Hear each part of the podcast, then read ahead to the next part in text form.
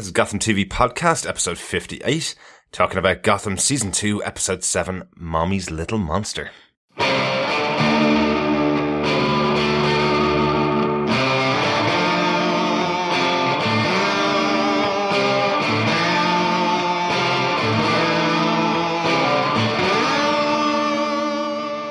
Hey, this is Drew Powell. I play Butch Gilzean on Gotham, and you are listening to Gotham TV Podcast. Welcome back, Gothamites. We're back talking about Gotham Season 2, Episode 7, Mommy's Little Monster. This is episode 58 of our podcast, Gotham TV Podcast. Great to have you with us. I'm Derek, one of your hosts. Hi there, detectives. I am one of your other hosts, uh, John.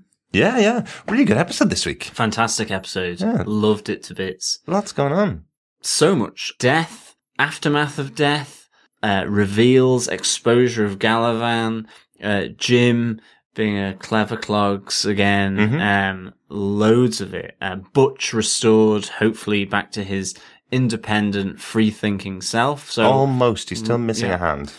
I'm still missing a hand, and I'm not entirely sure whether he's been released of um, Oswald's brainwashing or, or Zsasz's brainwashing, or whether he's now subject to Tabitha's brainwashing. Yeah, perhaps, perhaps. Yeah, but really good to be back though. And another another good week in Gotham, definitely. Had a good episode of Walking Dead last night as well. While we while we were watching it, we had a really good episode of this, and I've also been watching the O.J. Simpson uh, case. Yeah, that's been well. That's cool. been really really good. So lots of good TV this week. Loads of great TV. Yeah, yeah, yeah really good. And of course, for our discussions about Gotham, you can find us at gothamtvpodcast.com forward slash iTunes. You can search for us on any other good podcast catcher such as Podcast Addict, Beyond Pod, just search Gotham TV Podcast in those apps. Absolutely. Um, Loads of places. Absolutely. Listen to us, leave a review, subscribe, and we will come floating through uh, between the lug holes of you on a weekly basis whilst Gotham is on air. And of course, there's nothing better than the discussions between fans and, and watchers of Gotham or listeners of this podcast. So if you have any thoughts, comments, feedback or discussion points about Gotham season two so far or particular episodes, send them in to feedback at gothamtvpodcast.com. You can also join our page on Facebook and our group. Just search Gotham TV Podcast. And of course, we live tweet every Monday at 10 p.m. for Gotham on Channel 5 as it airs. So you can follow us, join us, and tweet back at us at Gotham TV Podcast. That's right. That's right. Uh, it would be remiss of us to uh, to not mention the fact that Gotham returns in the U- U.S. Uh, on next week, the 29th of February, with uh, episode 12, I believe, of the series. So uh, a lot of our U.S. listeners who've been listening to us in the break between um, when Gotham finished in the US and when it started up in the UK, uh, will be able to get brand new content next week. So I know they're very excited about that. A lot of uh, a lot of people tweeting at us about that, getting very excited to see brand new episodes. But it's great for us. We're we're currently in experiencing that because we're getting new episodes every week that we haven't seen before, which Yeah, is really enjoyable. Absolutely. And we will be about four episodes behind then, roughly. And of course, we are now non-stop through to the end of Gotham here, um, in Ireland and the UK. hmm that's right. So hopefully we'll be either very caught up or at least only four episodes behind, not as far behind as we may have thought when we began. Um, so pretty good, pretty good. Absolutely. And hopefully there is a bit of transatlantic crossover between uh, listeners and hopefully we'll re- reconnect with some of our good friends there at Legends of Gotham. Yeah, absolutely. I think it's time to get into this week's episode discussion about episode seven. Mommy's Little Monster. Uh, this episode was directed by Kenneth Fink, uh, first time directing an episode of Gotham. Uh, he's formerly directed episodes of Person of Interest, of Revenge, and of course of Agents of S.H.I.E.L.D., my, one of my favorite shows. It was written by Robert Hull and also a new person to Gotham. He's never actually written an episode before. So uh, he comes from Once Upon a Time, from Alcatraz and Gossip Girl. So uh, no comic book shows in his in his past, but this is his first uh, first attempt. I think he's done a pretty good job. Um, what I liked about this episode, to just before we kick into it, what I liked about it was uh, this is episode seven of season two. Episode seven of season one, if you remember, was the big twist episode that had a lot of Oswald Cobblepot uh, being a very central character, and we can see that trend is kind of taken on again in season two. This is a very Oswald centric episode. Big time, yeah. John, do you want to tell us what Robert gave us with this episode? Absolutely. Butch surprises Cobblepot with his independent thinking as he leads Penguin into a trap of Galavan's making that has tragic consequences for his dearly beloved mum, Gertrude Cobblepot. As Oswald escapes the betrayal, he vows terrible vengeance upon Theo Galavan, who has been elected mayor, and who also promises to throw the resources of his new office at the Penguin. As the feud unfolds between the two men, Jim Gordon begins to suspect that Galavan is embroiled in more corrupt, criminal activities than his standing would have previously suggested. As Theo hosts his mayoral victory celebrations, the tensions erupt into a gunfight as Cobblepot arrives uninvited with his waddling henchmen. In the face-off between the GCPD and Penguin's men, Galavan is exposed to Gordon as the corrupt and murdering official we've known him to be, and Jim states his intention to bring him down. Elsewhere, following the death of Kristen Kringle, Edward Nygma's mental state worsens as his split personality attempts to convince him that he enjoys getting away with murder. We do say it every week, but if this is your first time joining us for an episode, the way we cover our episodes is we take five points each to discuss the episode, uh, hopefully covering off everything we want to talk about about the episode. We also sometimes find a Batman 66 moment, which is a reference to the old Adam West show, uh, which be a little bit more flamboyant moment in the episode. We find a Bullockism if we can find one. There's sometimes a Nolan moment. There's sometimes a Batman 89 moment, the Tim Burton film that we find during the episode. So hopefully throughout our discussion, we'll get and cover everything we need to. And then we'll talk about some feedback from, um, from our listeners. But there be spoilers ahead, me hearty. Absolutely. I think that's the first time we've had a, uh, we've had a spoiler warning in about, uh, 15 episodes. So hopefully we haven't spoiled loads of people on, on the episodes as they go. Absolutely. Hopefully not. But we look through five points, uh, as Derek said. And I think with that, Derek, what's your first point? Uh, it's got to be the start of this episode, the opener for this episode, the death of Mama Cobblepot. Poor old Gertrude. I really wasn't expecting this one. Um, you kind of expect that, uh, that we would have been seeing Oswald tracking her down, finding her location. He's a, a pretty uh, knowledgeable guy and usually able to kind of wangle his way out of any situation. You know, I was really expecting that potentially that they just twist the screws a bit more on Galavan and, and use Oswald a bit more. And here we see effectively without any kind of uh, question at all, we see Gertrude Cobblepot, uh, taken out, stabbed in the back by Tabitha. A nice little metaphor there for what's happening. Uh, and then that's it. End of, uh, end of the life of Gertrude. Um, really, really sad moment and really well, uh, really well put together. Um, and I love how it plays out later on in the episode when you have Oswald clearly very, very hurt about the death of his mother and going to take out. Galavan, Yeah. but comes up with an amazing plan. Um, and just has, you know, some lines where he's trying to plead with Jim Gordon saying to her, but I had to watch her die. You don't know what that does to a person. And what we effectively find out it does to a person is turn them into an evil crime villain in Gotham, basically, you know, an even more powerful and even more, um, thoughtful villain, really, in, in this city. No, absolutely. I mean, this leads to the wrath of the penguin. I mean, this is a big mistake, really, from Galavan. Like, it, it leads to his, um, reveal, his exposure, um, to, to Jim Gordon as to his true, uh, being, his true personality, his, his true, um, aim, uh, for becoming mayor and his sort of more, uh, nefarious activities that he's been doing in Gotham. So, I mean, this is a big mistake for Galavan. It- Yeah. It, makes the mask slip for Galavan here. And I mean, f- I do think that the, the death of Gertrude Cobblepot was really well done. It, it felt meaningful. You know, she goes to her grave still holding that belief that her, her child, her only child, her son that she cares for, um, is still this good boy, um, is not this, cr- uh, criminal, king uh, of, of the underworld of Gotham or, or the the you know the criminal empire that he has. It, she still sees him as her little Oswald, and I Little mean, I, you yeah. know, my little PP, I think she says um, about him is you know, mommy's little monster. All of these things, and um, you know, the whole revenge angle towards Galavan. You know, the, the swipe of the knife, that he does using the knife that stabbed his own mom to sort of try and get a quick uh sort of win against Galavan by killing him. Yeah. Um like really, really good. So this was a great opener. I mean, straight off the bat, this episode has so much going on and, and is a really big episode.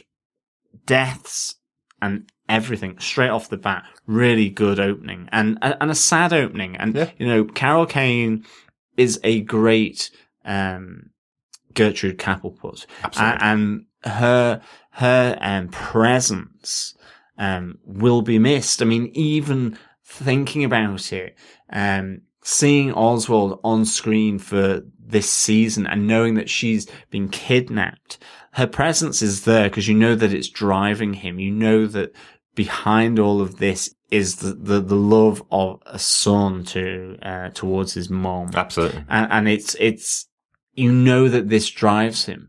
So her presence will be sorely missed, but it will still drive him, I think, for terrible vengeance and fury that will be cast down upon uh, him. Yeah, absolutely. Yeah, it, it's one of those interesting things, isn't it? Because obviously, you know, not only was she there uh, as his driving force to, to get to her, you know, a lot, a lot of the interesting thing about Oswald is that he was a bit of a mommy's boy. He was going home most nights anyway after his nefarious dealings within Gotham to kind of, you know, pretend to his mother that he, uh, that he was leading a good life. But that's his only real connection outside of the underworld was his mother, uh, Gertrude, which he no longer has. So it's kind of interesting to see what the impact might be. Does this drive him even further into crazy schemes and crazy plans because he doesn't have to go home every night to uh, to explain what he's been doing during the day. Effectively, he has no partner, he has no uh, no wife waiting at home for him, no kids to explain it to, no mother now.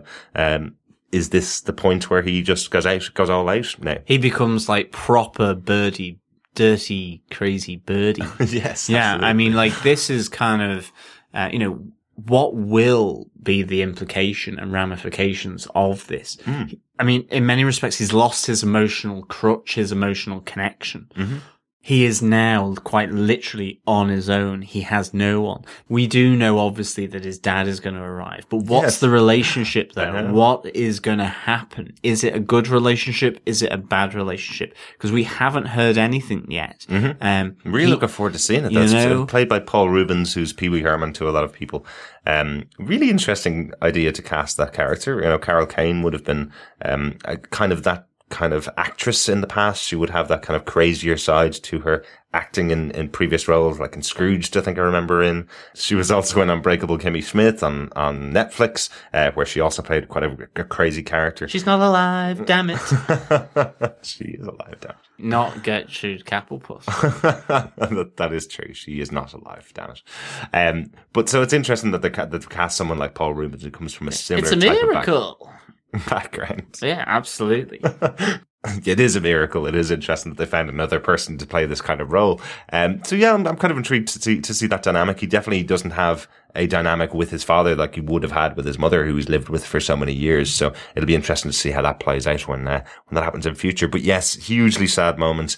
Um, our Twitter feed was filled up while we were live tweeting last night with just people saying, "Oh no, I can't believe that's happened. So sad to see her go." As were my eyes Mm-hmm. filled up with watery, salty tears. Aye, aye. With that, John, do you want to lift the mood with your first point? I think I will because I did have obviously the death of Gertrude as one of my points. So you've stolen it, you wicked child. It's Gotham. Um, we steal everything. But yeah, I mean, let's lighten the mood with um, tea time with Lapsang Souchong. um, and um, again, we see a great uh, tea reference from, from Alfred here. And of course, it's coupled with the fact that Silver St. Cloud is not um, the innocent young lady that she appears to be, that butter would in fact uh, melt in her mouth. Um, so I, I love this. I, I love how she's talking about tea hills and, and, and tea estates in, in China. And of course you get a deadpan Alfred that says, well, technically it's Pinewood. Um, so I don't know whether it is or it isn't, or whether he's referring to Pinewood Studios or something in a very British way. But like, I love this.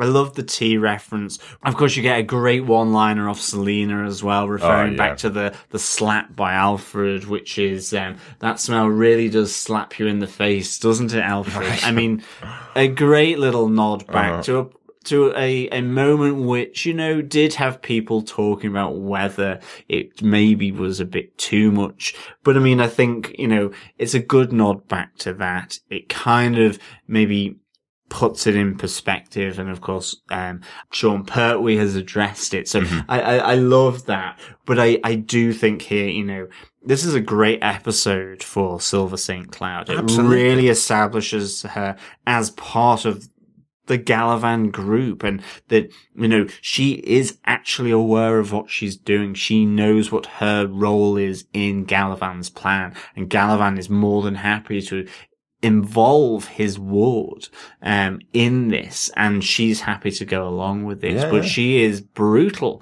to Selina um and it, it's a great little sort of tete-a-tete between the two which I really enjoyed um you know Bruce will only have one friend kind of moving forward I mean Mm. real threatening uh, and you know Silver St. Cloud is uh is not a cloud with a silver lining No, certainly uh, not. more with a, an electric thunderbolt coming straight from it. But I loved this, and I, I loved the whole Lapsang Souchong conversation as well. Really nice little moment uh, in this episode, which again, it it's the range of this episode. It all fits nicely together, and and this was a really good point that sort of propels that Bruce Wayne storyline and the connection to the Galavans forward as well. Oh, absolutely. And and just that moment with Natalie Alyn Lind, who plays the part, uh, that moment where she talks to Galavan about the fact, you know, she's got Bruce. Do you see that finger? I've got him wrapped right around it. You know,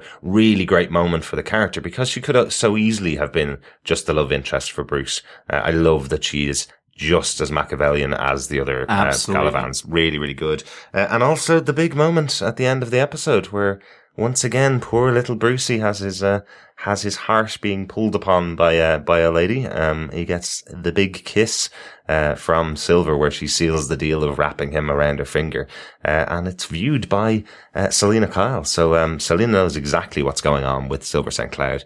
Uh, so hopefully she'll be there to help out, out Brucey in, in matters of the heart. Um, but yeah, it's a really really tough moment, I would say, for um for Selina to watch.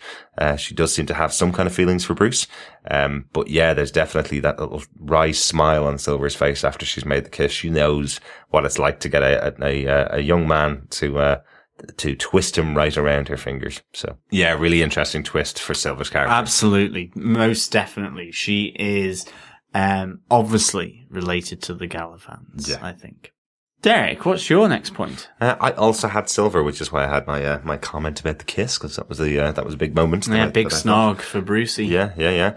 Um, so I'll I'll choose another one, which is uh, the shootout at Butch's. Butch Gilzean becoming uh, the head of a crime family, basically. Uh, he seems to have taken Gabe, who was uh, the uh, the other side man for Penguin, the former right hand man, um, possibly now still his right hand man since Butch has lost his right hand. exactly. So yeah, He's Uh, actually Butcher's left hand man and Penguin's right hand man. Yeah, basically, basically.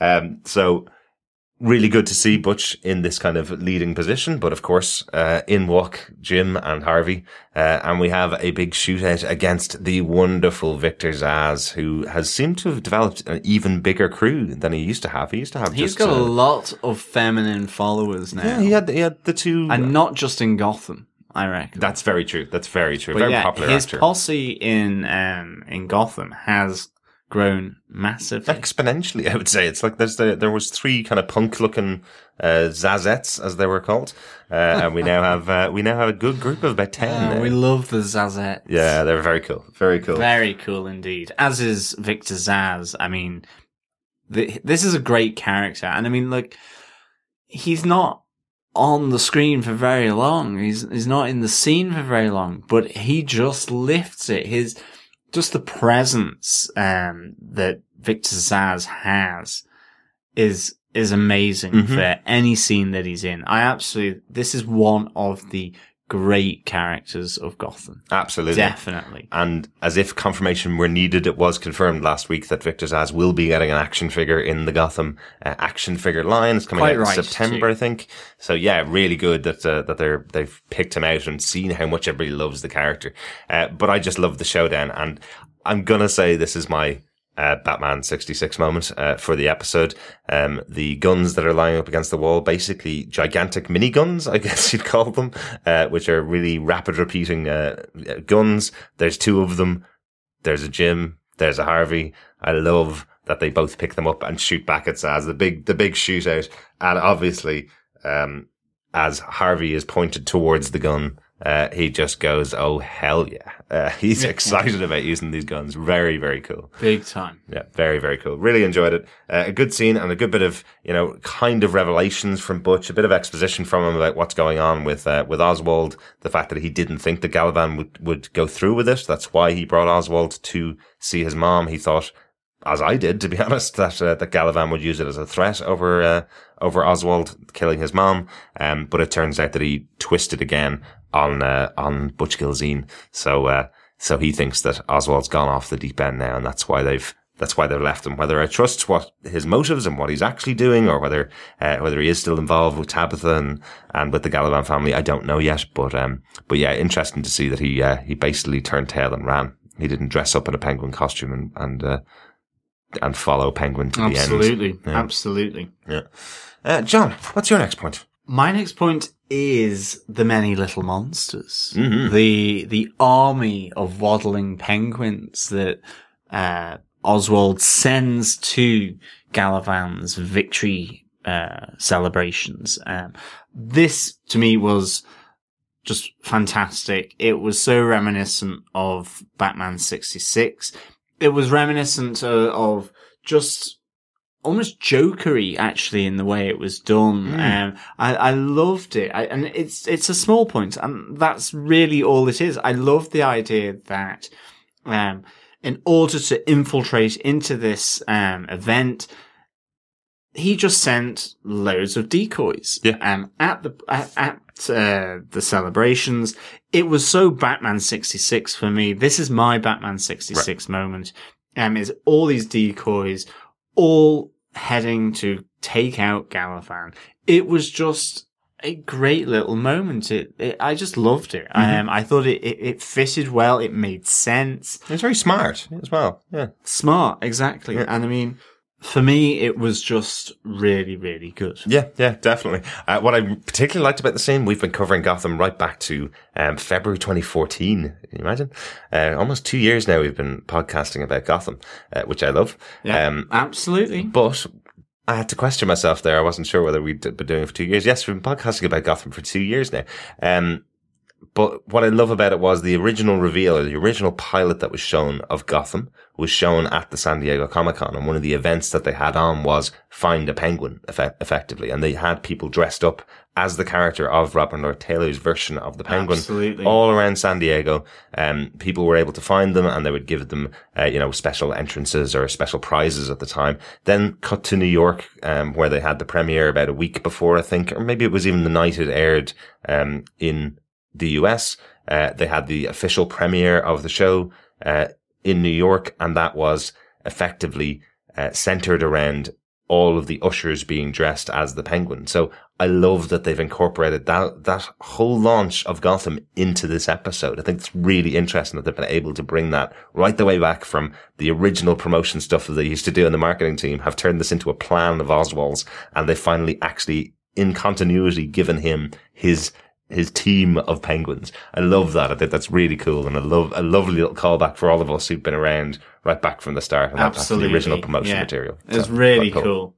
Um, it just fitted really well. And I think, you know, I've just got to move on to my next point here, Okay. which is the wonderful, conniving and menacing Galavan. Mhm. Um, I have to say, obviously his cover's blown. So, I mean, you know, whoops. Um, you Yeah, know, yeah. he shouldn't mess, maybe have gone after Penguin like he had done, but I think the whispering to Jim as Jim and Penguin face off, and Jim is there going, put the gun down. It, it's that, it's that conflict between having to protect a directly elected official Mhm. with the knowledge that the person who he is protecting has killed, maimed, and bribes his way corruptly to that position.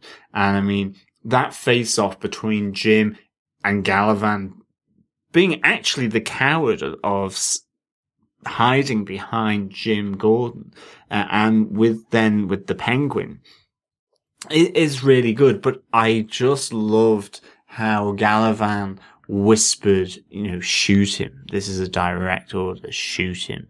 And Jim stands his ground. And ultimately, you know, he reflects back on, on the words used by, by Galavan as he starts to use the resources of the GCPD, the DA through Harvey Dent in, in trying to attack Penguin, mm-hmm. where Jim reflects back onto him, you know, in desperate times, there are desperate measures or desperate actions required, and I will go after you. So, Yeah. I mean, really good. Oh, I love this scene. I love this standoff between the two. Yeah. And I will just give a huge compliment to the director of the scene, particularly during the showdown. Uh, you mentioned the whisper in, in Jim's ear of shoot him. I love how that's combined with the gunshot from Tabitha, I'm, I'm presuming, who takes, uh, who takes the shot on Oswald and shoots him through the shoulder. Um, I love how it's combined as in shoot him and then the shot goes off instantly as if uh, the command wasn't being given to Jim as if it was actually being Absolutely, given to Tabitha. yeah. Thought it was really well put together scene, uh, and I loved it. I, I love the emotion from um, from Oswald. Again, he is a murderer. He is a killer in this city. He's uh, he's a very bad guy, but you feel so passionately on his side um, because of the loss of his mother. Uh, really well put together. It's only it's only Gotham that can do this. That can make you really care for the villains the way they do. Hence, I guess why this season is the rise of the villains. You know. Absolutely. Yeah, my one of my other points is right in that scene. Just absolutely loved the uh, again the coverage of Tabitha uh, in here. We've got the entire GCPD police force here covering the event, making sure that nothing happens to Galavan. Yes, you've got Tabitha standing there, his sister, covering the whole thing because she knows she can't trust the GCPD to do her job effectively. She even does in the most gruesome moment from the episode, as far as I'm concerned. She takes out one of the GCPD herself. She doesn't need to. There's no reason why she does it other than the fact that she opens fire on one of the one of the people dressed as Penguin. Um, she could be seen as uh, as you know defending her brother potentially, but she doesn't even talk about it. She takes out this GCPD member with a heel through the throat. And it is so gruesome and so uh, so well shot and so well put together. It's a fantastic scene. This is one of those moments where it's like, why haven't I seen that before? Yeah. The, and maybe it has been done before on, on film or, or, or something, but uh, this was a fantastic bit of horror, a bit of gore Mm-hmm. in terms of how she utilizes her high heels to, to kill through the neck. I think it was one of the strike force members. I as think well. yes, I believe it was. yeah. Um, So, like, it was just cool as cucumbers. I mean, this was like fantastic um, improv. Uh, I mean, I don't know. She might kill someone with like uh, eyeliner in the next episode, but this was to me was like sassy, classy, uh, and deadly. Yeah. like it was brilliant. Loved it. Was deadly. Yeah, definitely. Yeah, no, it was really, really good. Uh, liked it a lot. I love. I, I'm- I'm really loving Tabitha. I'm loving every time she's on screen now. She's uh, she's become one of my favorite characters on the show. She's really, she's really grown in this role, or the, or the, the writing has really started to propel her forward. Yeah. Um, and it's really nice. It was kind of like, was like this shy person at the start. You know, she was just in the background. Hmm. She didn't say too much. Um, just kind of s- sat or stood there. And she was having her th- fling or her thing with, with Barbara. And, you know, what was going on here? Mm. And then, um, you know, she has kind of just come into her own, like really, really good. Yeah, it's it's kind of in the way I take it is probably that uh, Galavan had given her the command to stay back. You stay out of the way. I'll deal with this, and when I need you, I'll call you because he knows her strengths and he knows what she can do for him. Um, so I'm wondering if he's now kind of taken the leash off a little bit, or else she just couldn't keep herself leashed up. Uh, like a caged lion for, for that long, or a caged tigress, I suppose you'd call her. Um, I think she's kind of off the leash now and will do whatever the heck she wants. Um, she's not going to listen to Galavan too much longer, I think. Uh, that was my point. John, what's your, I think I can guess, but what's your next? It's the other huge point, and it's my final point of, of, this episode. Yeah. which is good, bad Nygma. Um, this is, and I've said this before, so I might be proven wrong, but this is a defining moment. This is where two become one. this is, um, the riddle me this. This is the riddle being left on the bed by his alter ego for himself, uh, to find the body that he didn't know was moved and was surprised not to see on the bed by moved by himself. Yeah. Like this is a great Freudian sort of duality of, of the personality of Enigma and, and, the birth of the riddle. Mm-hmm. Uh, and I love that, you know, the riddle is you need a hand, look for her initials at the GCPD and it's in the vending machine. It's with the lady fingers, and there are Kristen Kringle's lady fingers um, being ejected from the vending machine. And I just thought this was awesome, and a bit like towards the end of season one, the the effects of um, Enigma speaking to himself, the the the modulated voice, the um the the the jerky um snappy kind of image and flickering image of, of, himself, the echo in the voice as he's talking to himself is really well done. It really suits this character. And Cory Michael Smith is excellent, absolutely Mm-hmm. excellent doing this part. And And I mean, I think we truly have now seen the birth of the Riddler. I think previously when I said that, with hindsight, it was the birth of bad Nygma. Mm-hmm. And now what we see is that, you know, how did it feel? You know, he keeps repeating it. How did it feel? Um, and he goes beautiful. And here we have now that good Nygma likes the feel of getting away with murder. Mhm. Um, it's, it's no longer just simply a dual personality. This is the Riddler personality taking over. Yeah. And I want to see more riddles now. Like this first riddle was excellent. I'm not saying they need to do it on every episode, but I really want to see the riddles coming, even if they're done on cases that the GCPD are investigating. Maybe it's fun stuff around the GCPD, but I want to see the Riddler do his riddles, but in a menacing way, but also in a fun way from time to time, Yeah. like this. Like we've definitely Um, seen the you know. rhymes and we've definitely seen the questions that, that Ed's used before. Uh, but yeah, I love the merging of evil Ed and good Ed. I'm really, really, really enjoying that. This is a fantastic portion of the episode. Um, just simply the wake up call from evil Ed. Uh, to good Ed when he's lying on the, when he's sitting on the floor, isn't it?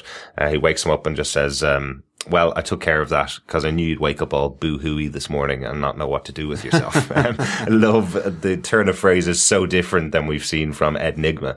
Uh, yeah, Cory Michael Smith knocked it out of the park. He's absolutely the villain of the week this week. I think uh, would be the, the way I'd say it. There's so many villains in this episode. You know, everybody from Butch to Galavan has their moment. To Zsasz, you know, but Completely. without a doubt, Cory Michael Smith is fantastic. And I, you know, to your point, this is also my final point, obviously.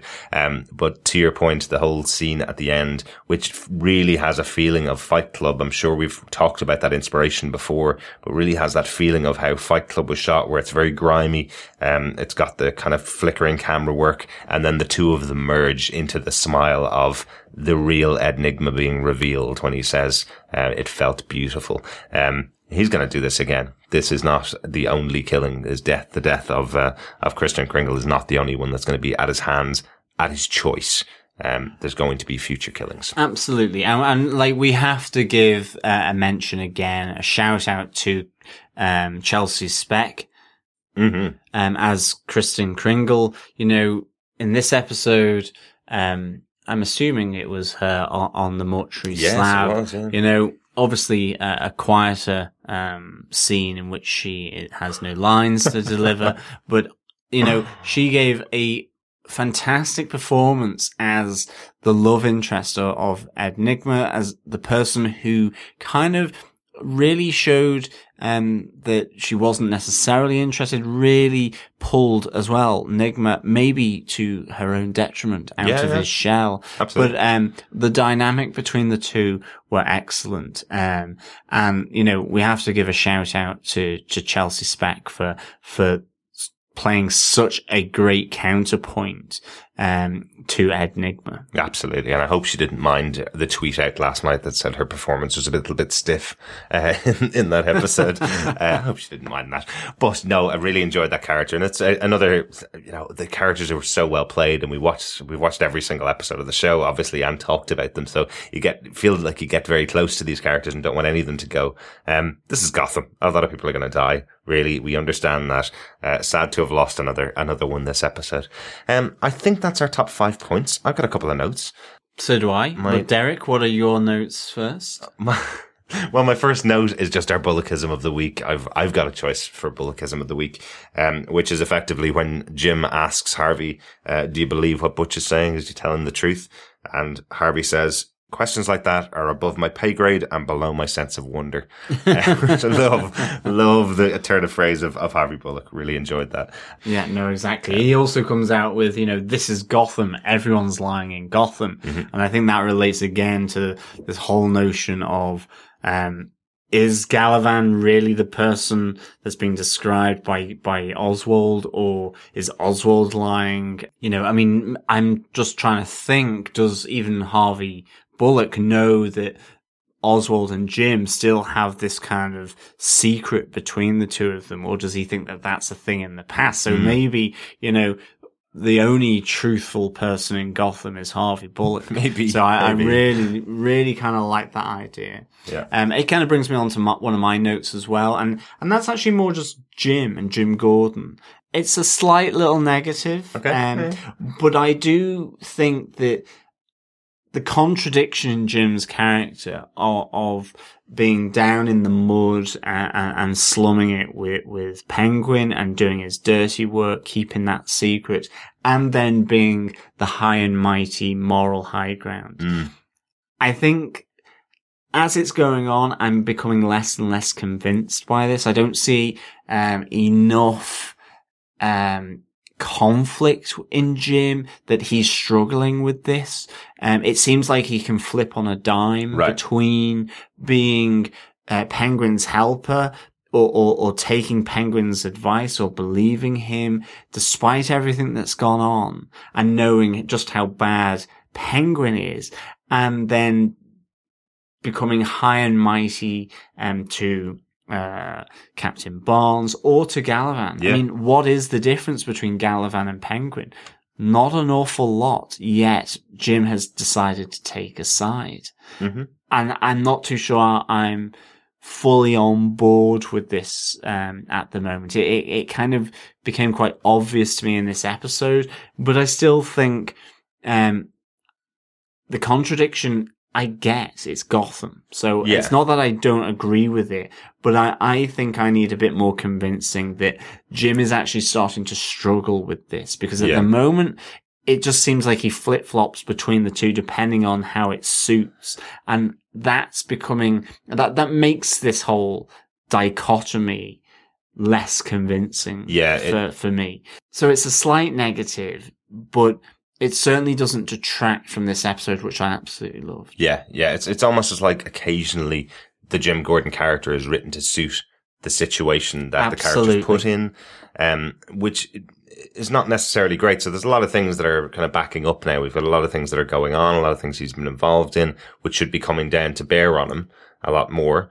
Um, but yeah, it just feels like he doesn't learn anything from the situation that he's just been in in the previous episode, effectively, that he's just written in a slightly different way each time to suit it. So it's quite difficult to get a, a handle on how his character should react in every situation. And maybe it's just I'm coming at it from the Jim Gordon of the comics or the films where he is quite a moral character. I mean, he does have his, his bad side. He does, I think, uh, you know, from the Dark Knight Rises, plunge his hands into the filth so that others don't have to. Yeah.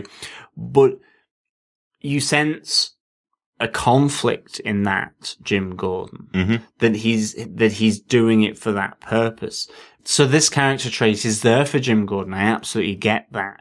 Um, but it just feels that maybe the the character just doesn't seem concerned about it or isn't wrangling with the issue Yeah. in his own mind. And and that, uh, that that is a bit problematic for me for for Jim Gordon because actually maybe he's the corrupt one. He and maybe that's how Gotham is trying to push the boundaries of this character. Maybe they are completely altering Jim Gordon's character like they've done with Barbara Kean. You know, they have done it. I'm not saying that they are and I don't think they are.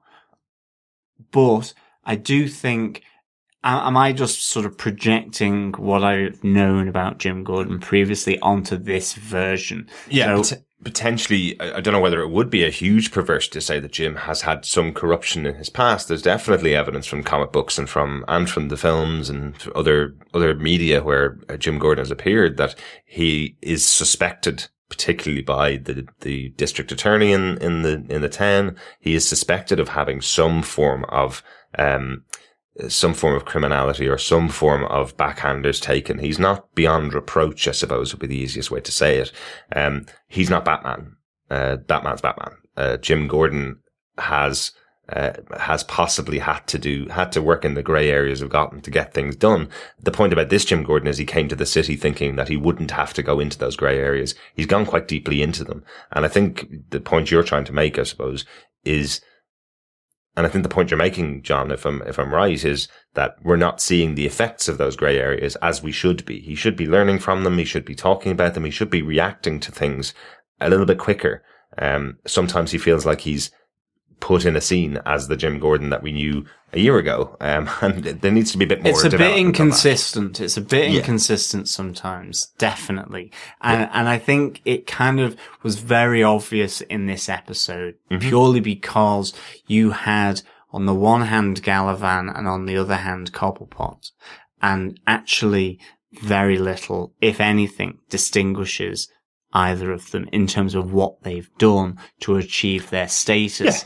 Um, maybe it's just the sullying of the status of the office of mayor as to why Jim is in favour of Cobblepot because he hasn't done that.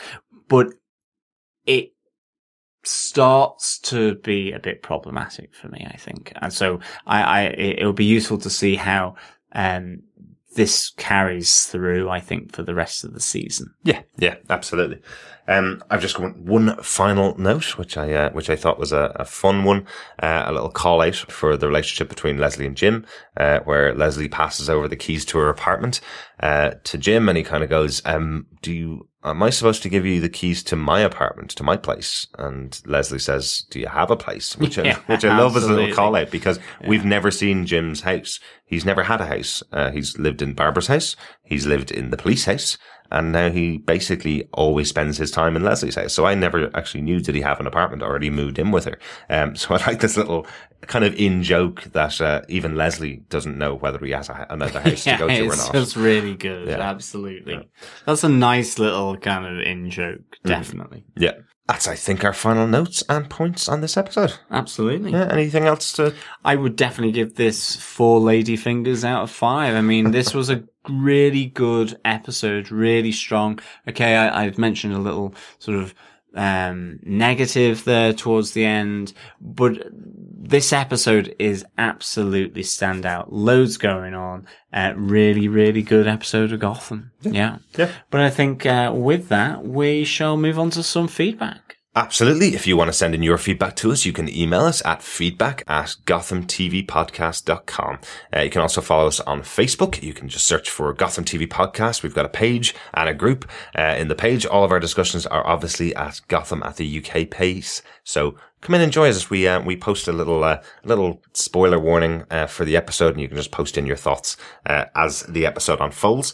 Uh, you can also obviously follow us on Twitter. We're Gotham TV Podcast over there. Uh, go find us. So first off, to Facebook reactions after the episode, um, Claire Payne says Jim has been left with a lot to think about in the showdown scene. Love Galavan's reaction when Jim says he knows he killed Gertrude. Absolutely, yeah. Yeah, that was a great moment when Jim looks over his shoulder and says to Galavan that he knows that Uh, he's the one that killed Gertrude, and Galavan just gives him this look and then says, "Shoot him." Um, nice little moment, but it is the look between him going, "I don't care that you know. I'm now your boss. I'm now a mayor. You're now a tool that I can use." Uh, nice little play by James Frain in there. Really, really good. Yeah. Doug Green says, ripped your heart right out when Mama Kapelput went, didn't it? Absolutely. Like, this was totally unexpected for me. I kind of thought they were going to save the day with, with Gertrude, um, or at least the double cross was going to happen, but maybe that they would both be imprisoned. I was not expecting the, the death of and the RIP of such a big character, um, whose presence, as I said, I think is huge on this show. So, um, both directly and indirectly. So I can't wait to see how this is going to absolutely screw up Oswald. Yeah, yeah, definitely. Uh, and Don says this episode has everything. So glad that Jim knows Galavan is bad news now. Poor Oswald. Totally agree with you, Don. Totally agree with you. Absolutely. This was a really good episode with loads going on and married it so well, I think. Yeah, Yeah. definitely. On Twitter, we have uh, Ricky Velez, R.I.P. Pretty Lady, sad face. She says, as in response to uh, Gertrude's uh, death. Yeah, and Paul Edwards comments about the guns in uh, Butch's place. He says, effective guns, but can't see them being standard issue for police, even in Gotham. No, it was pretty um, heavy military hardware there, definitely. Yeah, I think Harvey really enjoyed getting his hands Yeah. on them, though, as I said. And a Media Shark UK said that Dent has alternative motives for sure, or has he? Question mark. Is this the start of Two Face? Yeah, this is in reference to Nicholas D'Agosto popping up in this episode, who plays Harvey Dent, who we haven't seen in quite a few episodes. Um, he appears here to introduce Galavan at the, uh, I suppose, the uh, celebratory party of becoming mayor of Gotham. Uh, really interesting choice to have uh, Harvey Dent up there, and I loved there was a, a couple of good little uh, tags of the flashes of uh, of light bulbs on one side of his face again, uh, showing that he is Two Face. I really would love to see more of Nicholas D'Agosto in the show. Um, I think it'd be interesting for somebody that doesn't watch the show very often, may not understand who that this is the district attorney coming in and, and welcoming in the new mayor. Uh, it was interesting. There was no kind of intro moment. There was no uh, no meeting of him with any other character. He just came on stage, welcomed in Galavan, and then disappeared. You know. Um, so I'd like to think to Media Shock UK's tweet. I'd, I'd like to think. Um, there are alternative motives in here, but I don't know whether we're going to find out. I presume. I hope we are. Hopefully. Um, yeah. I mean, he's there as well, uh, providing Galavan and Barnes with the arrest warrant as well. So like, he's again becoming, uh, heavily involved here, but hopefully he now becomes heavily involved again and with, with the show called Gotham. Yeah, definitely. Yeah. Definitely. Um, we got some feedback by direct uh, message through Twitter from Paul Edwards. He goes, question for the podcast. Do you think Gordon will join Penguin to go after Theo and have to go against Captain Barnes to do so to restore the balance? Question mark. Also, by the way, would just like to say the actor who plays Nygma was absolutely amazing in this episode. Absolutely. Yeah. Absolutely. Couldn't agree more. Uh, Cory Michael Smith was excellent here as uh, as Ed Nygma. Definitely, completely agree with you. Yeah, as good and and bad Nygma, and then the Riddler. Um, and I do think that um, it will be interesting to see now what happens uh, with Captain Barnes because I think the predicament that we have now for Jim is that he still has to protect Theo. He could argue that it that Galavan is this corrupt um, person who's killed his way to the post of mayor. Uh, but is Captain Barnes going to believe Theo Galavan or is he going to believe Oswald Cobblepot? And he may start to question Jim Gordon. Well, why do you place Oswald's um, version of events, say, above someone who comes from a respected family, um, is, is wealthy, has been elected mayor, ha- has tried to save Gotham. So this may put Captain Barnes on a collision course with Jim Gordon because he's simply supporting Theo as being the mayor of Gotham. So in a sense, unbeknown to Captain Barnes, he's siding with the bad guy and is going to arrange, um, maybe the office of captain of the GCPD at, um, at Jim Gordon. Or maybe there will be suspicions by Captain Barnes of this potential connection between Jim, Jim and and, Oswald, and yeah. So that's a really interesting question, Paul. Definitely. Yeah, I mean, I'd be intrigued to see if uh, if Gordon teams up with Penguin. It might be one of those, um, you know, enemy of my enemy is my friend kind of Absolutely, kind of ideas. yeah. He's worked with Oswald before, but uh, but in the capacity of the two of them working together to take down Galavan, um, I suppose the motive of Oswald is to kill. Um, the person who killed his mother, uh, that'll hopefully be very different from Jim. I presume he wants to arrest him and, and take him down a peg, get him out of the mayor office, uh, expose who he is to the public. Uh, I would doubt that there'll be a vendetta that he would be going after Galavan, uh, and killing him. Um, I think that would be more Oswald's motive. So knowing that, would Jim team up with someone that know, that, that is going to kill the mayor of Gotham? Um, I don't know, but he may be pushed into a circumstance where he does have to team up. Yeah, watch this space. It'd be interesting to see how it, it pans out. Definitely. Yep.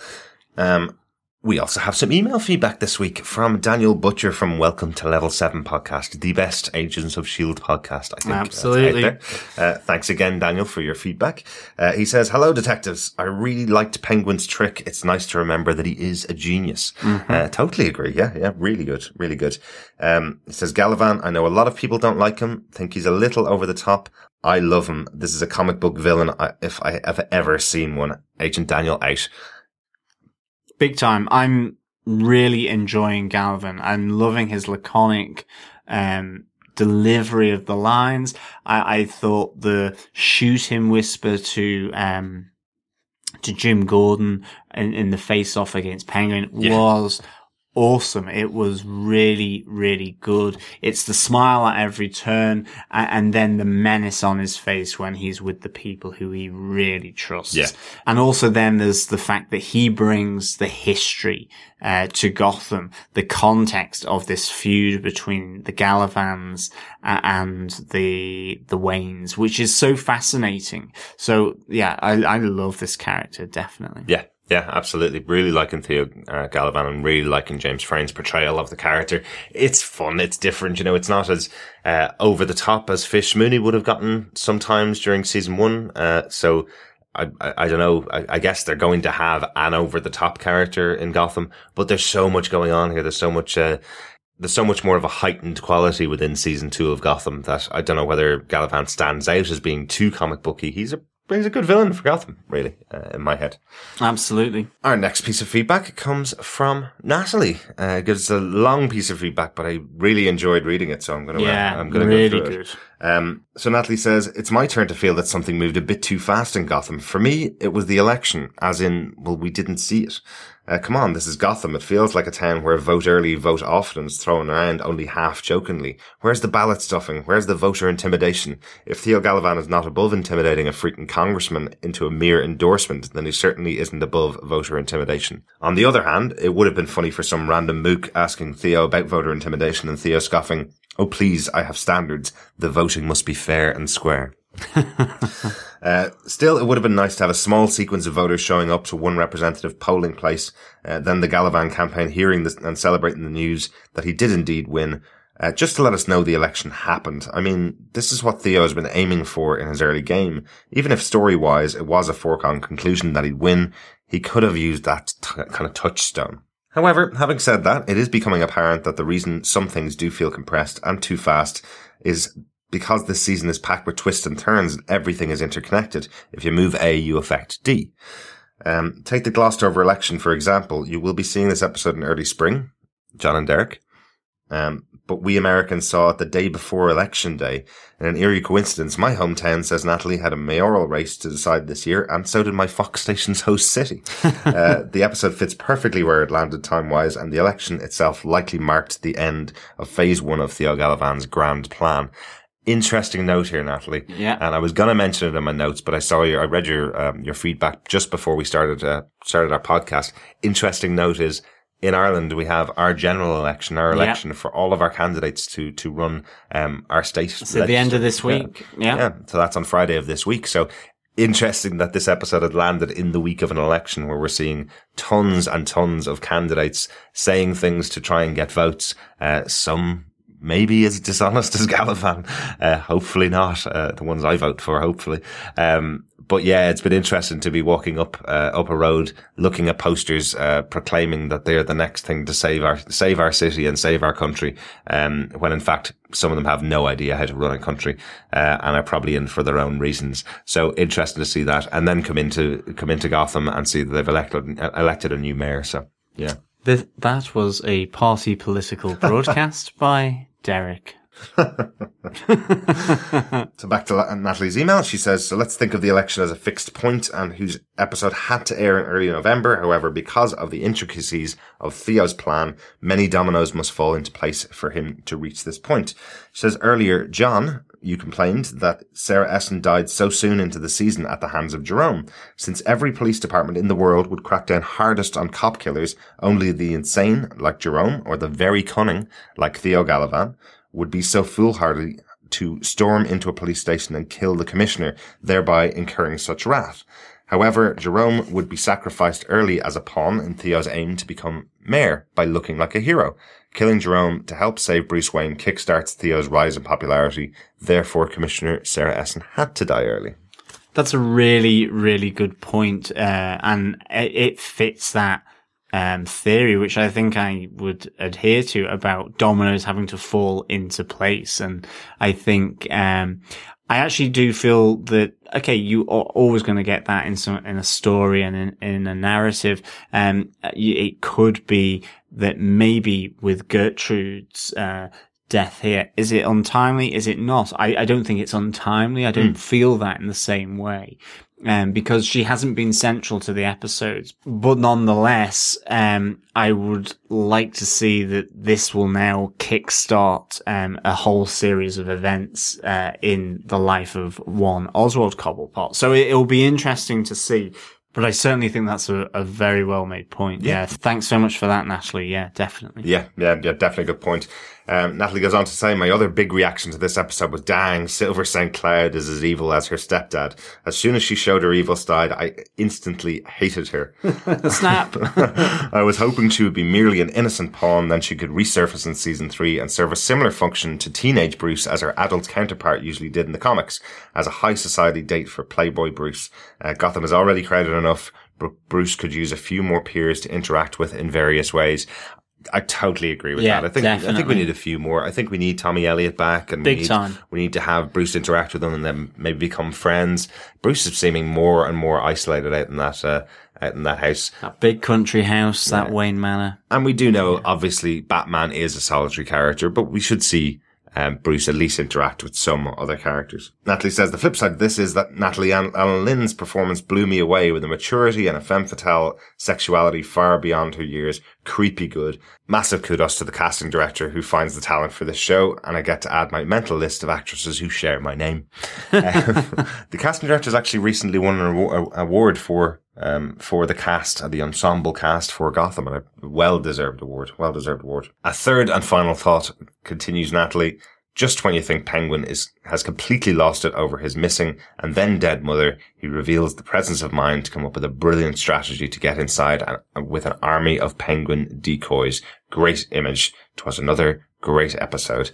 Couldn't agree more, uh, Natalie. Absolutely. Uh, one Definitely. of the one of the other things I did find interesting in the episode, we didn't mention it in our notes or or, or, or our points about the the episode. I love that Oswald says to Jim, "If you kill me now, you won't know the real plan behind Theo." Uh, didn't mention it at all. Um, so he's referencing the fact that he does know that Theo's trying to control Wayne Enterprises and trying to take out uh, Bruce Wayne um, from Wayne Enterprises and take that over, and he's the only one that knows this. I like that. So so uh, Jim has worked out that Theo's a bad guy. He's worked out that he's killed Gertrude, but he doesn't know the real plan. The only person that knows that is Oswald. So I like that connection. I like there's a little more that Oswald has once again. Oswald always knows the plan. He is the man in the know, definitely. And that's what I love about Oswald Cobblepot. Mm-hmm. There is a reason he was a snitch to, to the, the police yeah. and to the MCU in season one. Um, and it's great seeing that side of, uh, of Oswald Cobblepot, definitely. Definitely. And our final piece of feedback for this week comes from Owen Heafy. Um, not about Gotham, but about, uh, about ba- our Batman versus Superman discussion that we talked about. Uh, Owen says, Hi there, John. Just been listening to episode five. I was enjoying your discussion about the start of Batman vs Superman: Dawn of Justice production. Um, I was just wondering if in your next podcast you could discuss the casting of Ezra Miller as the Flash. As someone who is very invested in Grant Gustin as Barry Allen, uh, it is a shame that he was not brought into the film. As for Green Arrow, there doesn't seem to be any mention of him. I believe Stephen Amell will be a huge addition. Uh, your discussion was well rounded in the idea that TV could be a younger version of the film, but it seems Flash is about the same age. John, what's your thoughts? Uh, we have a new Flash and a new Arrow potentially uh, in the movie universe. They've pretty much confirmed in DC they're not going to use any of the actors that have portrayed those two particular characters um, on the TV run. They're not going to use those in the DC universe. What's your thoughts on, on that? Yeah, it's interesting because um, I posted on the Gotham TV podcast uh, group. Um, it was uh, the the six figures coming up in in the DC uh, universe. You know, Superman, Batman, Wonder Woman, Cyborg. Uh, Aquaman, and of course, then uh, you have uh, Ezra Miller as the Flash. And I, it's the first image I actually had seen of Ezra Miller, um, and I really kind of thought he looked the part. Um, having said that, I've also bought into the Flash. I, I was never a big Flash fan or fanatic, uh, Hmm. but Grant Gustin has really brought me into that universe in a really good way. I, I really like the Flash, um, and certainly it was an interesting choice for DC to to to leave him on the small screen Yeah. um, and, and cast someone new. I I just think that's how DC works. I don't think it's all about being connected like with Marvel, where if you have Nick Fury popping up in Agents of Shield, well then it's going to have to be Samuel L. Jackson. I just don't think that's how uh, Warner Brothers and DC roll with regards to s- these characters. Absolutely. I mean, even just on the notion of like we watched The Dark Knight Rises there, um, only maybe a couple of days ago, and um, just the difference in tone that I can see that Batman v Superman is going to be uh, based on the trailers. Um, yeah, it's going to be dark, it's going to be brooding, but you can see a, a difference in, in what it's going to provide to that character of Batman Absolutely. compared to to what the the Christopher Nolan trilogy did, and it's going to build on it and add on onto it, and so hopefully then Ezra Miller uh, and Grant Gustin uh, both um, will contribute to the Flash character and to Bar- Barry Allen's character um, in, in a really overall positive way for, for the Flash. I know certainly for me, Grant Gustin has been um, like really, really good, and I, I think really from- enjoyed him, definitely, yeah. A- and from that basis, it's a shame maybe that he was overlooked. Absolutely. Hmm. And I think for me, for Stephen Amell, it would have been really nice to have seen him in there. I mean, I've heard, um, at, at New York Comic Con, the, um, two years ago, you know, Geoff Johns, who is like the creative director and chief of, of DC, or in fact, is he the chief executive officer of DC Comics and so on? He really gave a huge shout out as to what Stephen Amell did Yeah. to to bring um, the DC universe to the TV uh, and to to provide a popularity to it, which has ultimately led to the Flash, to Gotham, to Supergirl, uh, and to the Legends of Tomorrow. I mean, this is a huge number of, of properties now of DC that have come. Constantine Constantine, a little tear rolled Ah, down. well, that's true. know. And Constantine, uh, a big tear rolls down my cheek, Mm-hmm. really, at that. Um, you know, so this, he, Stephen Amell ha- has done an absolute huge amount for the standing of DC, I think, in terms of the TV screen. And I, I, I think he could, um, and it would have been nice to, to see him Yeah. in the movies as well. Yeah, I don't know. I agree. Um, but I do think, got to remember these guys do a 22 episode series of a show. Um, the intention of the new DC movie universe with Batman versus Superman, Dawn of Just Justice, it's in the title. It will be the dawn of the Justice League of films, effectively. We've got, I think we've got six different DC movies that are all connected to each other that are being born out of Batman versus Superman. So you know, either you cancel the Arrow TV show and cancel the Flash TV show and you move those actors into, into Hollywood movies, which neither of them have done really in the past. So, um, can, can you hang an entire movie franchise of millions and millions, far more than the budget of a TV, of a 22 episode TV show? Can you hang that on Grant Gustin? Can you hang that on Stephen Amell? Possibly not. Um, so I think they're looking for something very different in the movie universe. So I'm really happy with what we get on Flash. I'm really happy with having that TV show out there. Um, I don't know whether I needed this, the leap, um, or the speedy jump um, from from the TV screen into the movies for the character of Grant Gustin. One of the other things is we do get to see the multiverse quite a lot uh, on the TV show of Flash, so we see loads of different versions of people playing the Flash. Well, We've that's seen, true. What four or five of them, I think, so far. Yeah. Um, so that's a good thing. That's kind of sets it up that potentially there's just a different universe where there's a person that looks very different who's also called Barry Allen and also the Flash. So it sets it up if they ever want an in continuity explanation for this. But I don't think that's what DC are going for. No, but uh, it, I wonder whether there will be a, a little cameo or, or of some description, not even one that's necessarily sort of highlighted in any in any way. That kind of They at least get to visit the set. Oh yeah, let's hope uh, DC aren't that stingy. Absolutely, absolutely. But thank you so much for that feedback, Owen. Yeah, thanks so much, Owen. And thanks very much to everybody who's given us feedback this week. Yeah, you can provide the feedback at feedback at gothamtvpodcast.com. You can uh, search Gotham TV Podcast on Facebook, join our group, um, like our page, and of course, um, tweet at us repeatedly at Gotham TV Podcast. Definitely, definitely. Great to hear from all the listeners and really good to have some really good feedback this week. Uh, you can join us next week for episode 8 of Gotham. We'll be back every week now up until episode 22. Uh, you can find the podcast obviously at gothamtvpodcast.com slash iTunes if you're an iTunes kind of person. Uh, if you're an Android person, you can find us on any other good podcast catcher like BeyondPod, Acast. Um, you can find us through uh, Podcast Addicts uh, or Stitcher if you wish. Um, please leave us a review anywhere you can see to leave reviews. That always helps people find our podcast. Uh, and really, really good talking again about Gotham. We'll speak to you again next week. Yeah, I'm off to drink some Lapsang Souchong. Um, take in the smoky pinewood flavor. Thank you so much for listening, and we will be back with you next week for Gotham episode 8. Bye. Bye.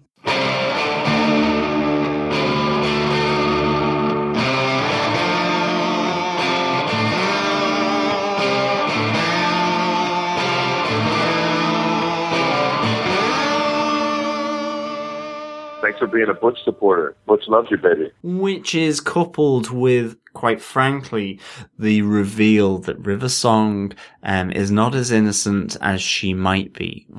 River Song. River Song. Different show, John. Oh my god.